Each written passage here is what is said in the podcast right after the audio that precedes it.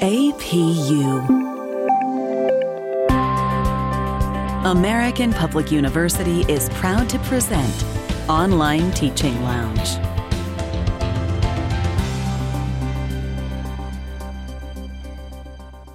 This is episode number 54 Work Life Balance, Part 1.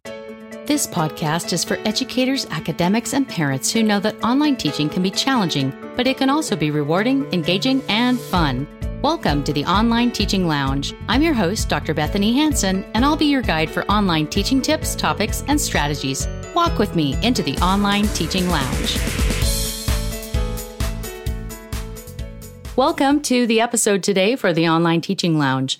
We're in year two of this podcast, and it is very exciting to support you in your online teaching efforts. You're not alone here. You might feel alone teaching online, as it can be very isolating to do that.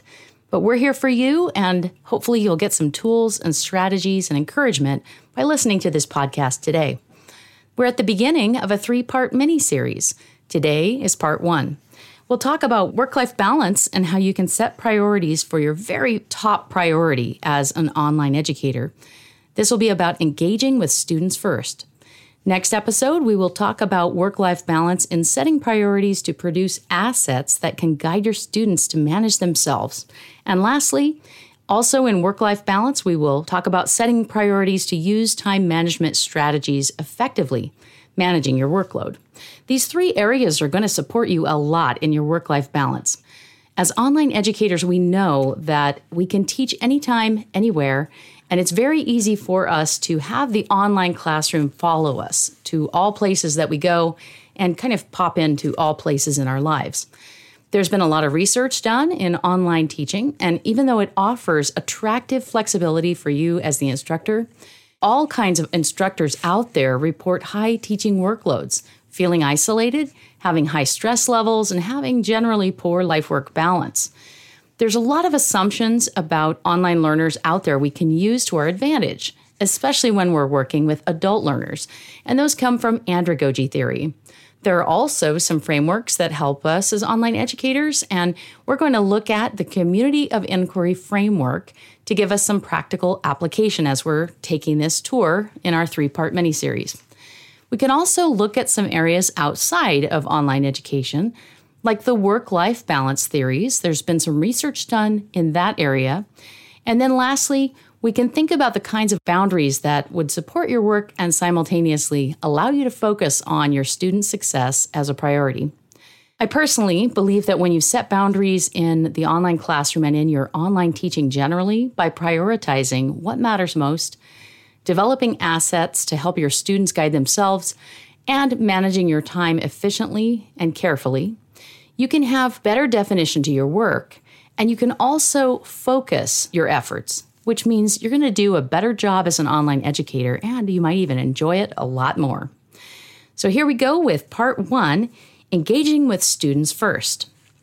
When we think about engaging with students first, there are some things about work life balance for online employees that also apply to our online educators here. In some of the research done about working online, there was a little collection of strategies people were using to have good work life balance. Of course, there were some that were provided by the employers, but those are pretty few. The most successful strategies came from the employees themselves. These are called employee originated solutions. Now, employee originating solutions means that you have the locus of control. You're the boss of what you do for these solutions, how much you use them, and how you manage them. The most popular employee originating solutions for online workers that were effective were mindfulness strategies, self reflection, and meditation.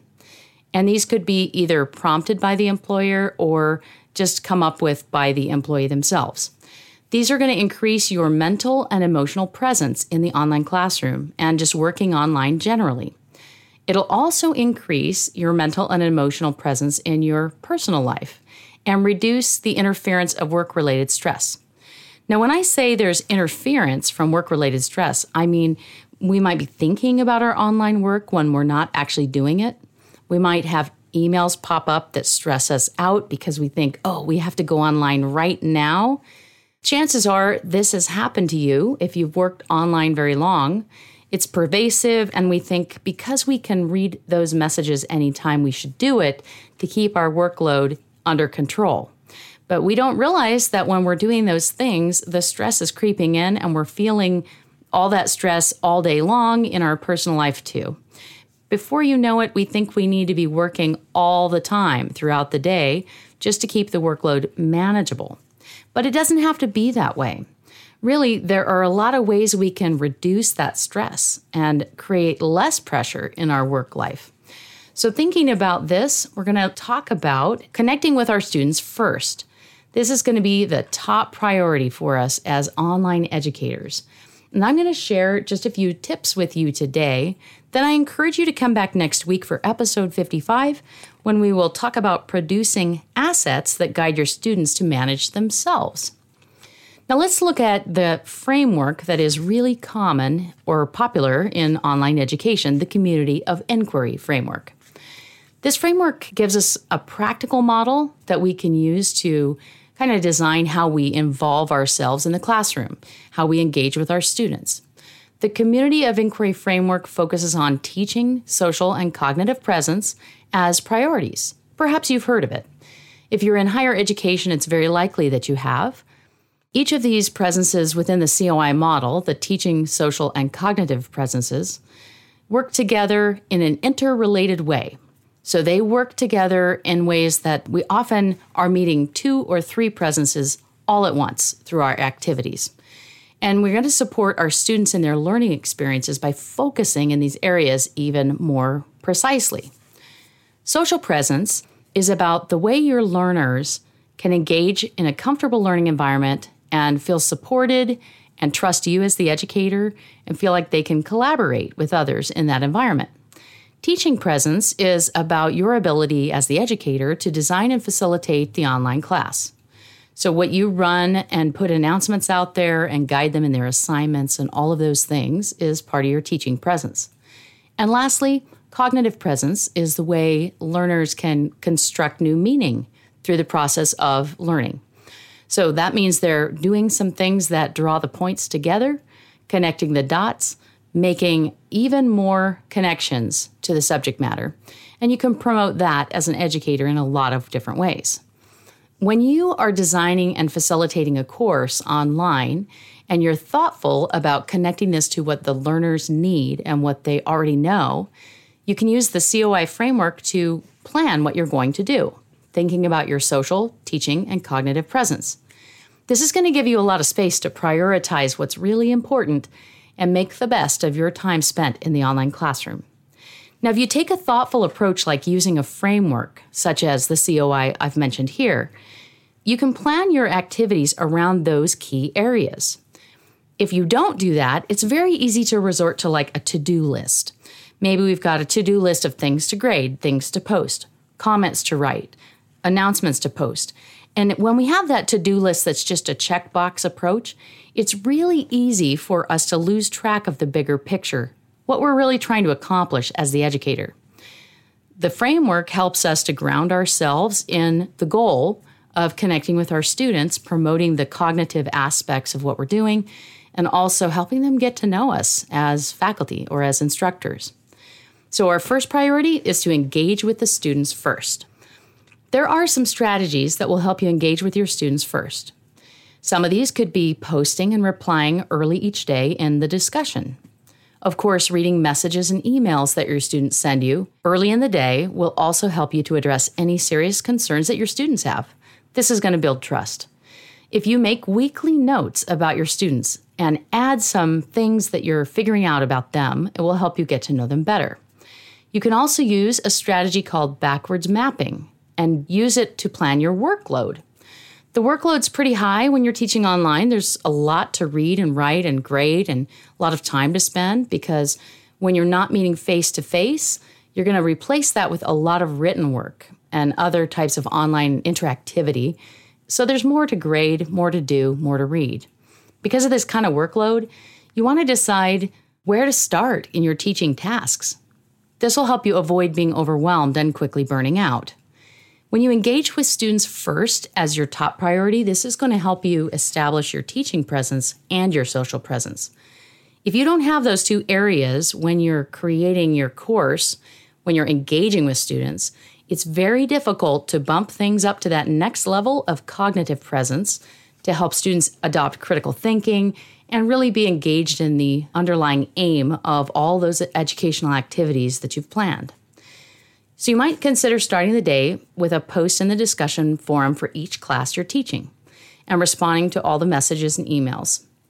If you post early in any class you teach every workday, this means you've been responsive, you've got a presence that is regular, and you're not going to forget to engage with your students. After all, the more you engage, the more you build relationships and you guide them by teaching them in that subject area. Most of the institutions with online learning have some kind of expectations of you as the instructor. Maybe they want you to be in the classroom a certain number of days, or in the discussion area a certain number of days. There might be some kind of guideline to that where you're working now or where you're teaching now. In my own work, I've noticed that if students haven't participated in the weekly discussion yet, I go in there and post an initial thread with some kind of encouragement to get started in the discussion, maybe a current event that ties to the topic or something else of interest. This helps my students to just start getting into that discussion and readily engage in the dialogue. So we've got the academic community and it's growing because I've created the starter and I've also helped them to see me and feel like I'm there helping them out. This is true when my posts ask them to reflect or apply the topic or connect to some kind of current event. These all satisfy andragogy theory and meet the needs of adult learners, and also they build cognitive presence. Now, if you're teaching the course repeatedly, you teach that same topic over and over again each time you teach this class, you might want to maintain a collection of well developed starter threads that you can use every time students don't appear to be engaged. So, when you need a starter thread for the week, it's nice when you've already researched one and you can kind of further tailor it for the class at hand and meet the needs of those students, but you've got something to start with. Another tip to engage with your students first is to keep anecdotal records. When you post early each day and you build that priority of instructor presence and connecting with your students, you get to know your students as a priority. You're applying andragogy throughout your teaching, and when you record notes, typically called anecdotal records, about your students, this will help you keep track of who they are especially if you're teaching a lot of sections with a lot of students, it's difficult to do this. Some of them may not have a photo online, and it's difficult to get to know them or associate their name with their work. Keeping a written record of your students and things that you're learning about them, and also who you've replied to each week, can help you to manage the touch that you want to have with each student effectively. Your notes might include something like where the students are living, their backgrounds and interests, maybe their academic major, whether they're in the military or working, whether they're new parents, and any other pertinent details that you noticed that you care about. If you write those details down, you can be sensitive in your responses. And when they reach out for extra help, you also have some level of context around who they are and what their situation in life is. Knowing their backgrounds can help you also remember that you're working with real human beings, not just some names that show up online. This can help you to understand their problems and also their challenges when they reach out to you for special help. They are real, they do care about learning from you, and knowing them a little bit better will help you to approach them in a way that lets them know you care about them. When you connect students' experiences and backgrounds to what you say in the class, this helps even more to establish your social presence because it helps the students feel known and it also gives you that human element as you communicate with them. Your weekly student contacts are a best practice because these give you the space to identify any students you haven't connected with recently or touched in the online class. And you can also determine who has become inactive in the course. You can follow up and reach out to help students re engage in the class. Anecdotal records of your contacts with students will help you to vary who you reach out to, who you look for, and who you follow up with. And eventually, you're going to touch everyone and remember the students you've taught long after the class has ended. You might even benefit from using a notepad like EndNote online, or maybe an Excel document where you kind of use a spreadsheet approach. You could put these notations about your students there to keep track of them and even begin with week one when they give you their introduction, so you're just getting to know them. Whatever process you use, the main goal is to really establish a relationship and keep yourself focused. I don't know if you've had this experience, but I used to go to a dentist who would remember things about me when I hadn't seen him in six months. I would sit down in that dentist chair, I believe I was 16 or 17 at the time, and he would ask me all about how school was going and different activities I was engaging in. At the time, I thought that man was a genius. Now that I'm older and I understand how those things are maintained, I realize that he was keeping anecdotal records so that he could follow up with me and build rapport it's difficult to work on someone's teeth as a dentist if they're afraid of you. But when you build rapport, trust is created and fear can reduce. That's my estimation of what happened at the dentist, but it also happens in online education.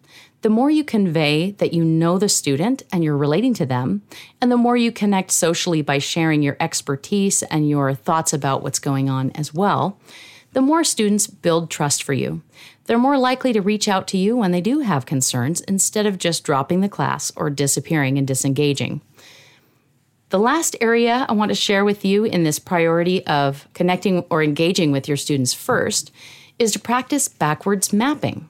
Now, you might have heard this term before. Backwards mapping is something that Wiggins and McTighe came up with in a curriculum design process. The goal is that you're going to look at what you want to achieve at the end of a class.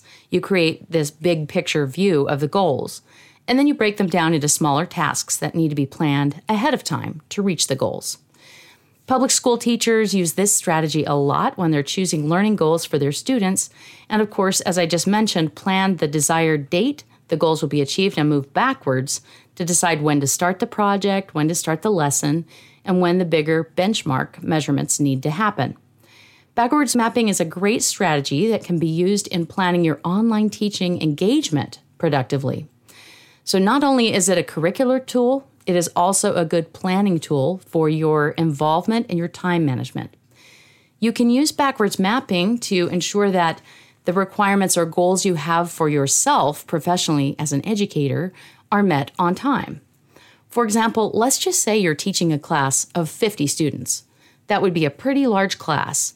And if you're teaching a class of 50 students and you need to respond to everyone at least once during the week, if you're online for five days of that week, you'll probably want to make sure you're connecting with 10 students per day. If that works for you to spread it out that way, then you could backwards map in that way. And then on the last day of the week, check in and see if you have met your goal. You can reply, you can grade this way by backwards mapping your approach to grading as well. You can also backwards map different things like posting announcements, logging in, and doing other follow up pieces of your online teaching. Backwards mapping assignments to be graded can really help you anticipate how many documents you're going to evaluate and how many you would need to evaluate each day to return the graded work in a pretty timely manner and with the expected grading quality that you're wanting to return to them. Take a look at backwards mapping. It's a great strategy to help you reduce the overwhelm of the teaching load that you might have when you're teaching online. So, in summary, your priorities would be to post in discussions every day, early in the day, as your first priority to connect with your students. So, engage with students first. Reply to messages, emails, and students' questions before any other task. Take anecdotal notes about your students from week one forums and throughout the course as things come up. Track the students you've responded to or touched each week, and then follow up with missing or disengaged students. You can also use these strategies as you're engaging with students first. The first one is to set time management priorities. You might use a checklist to ensure that there are things that must be done and that they get done.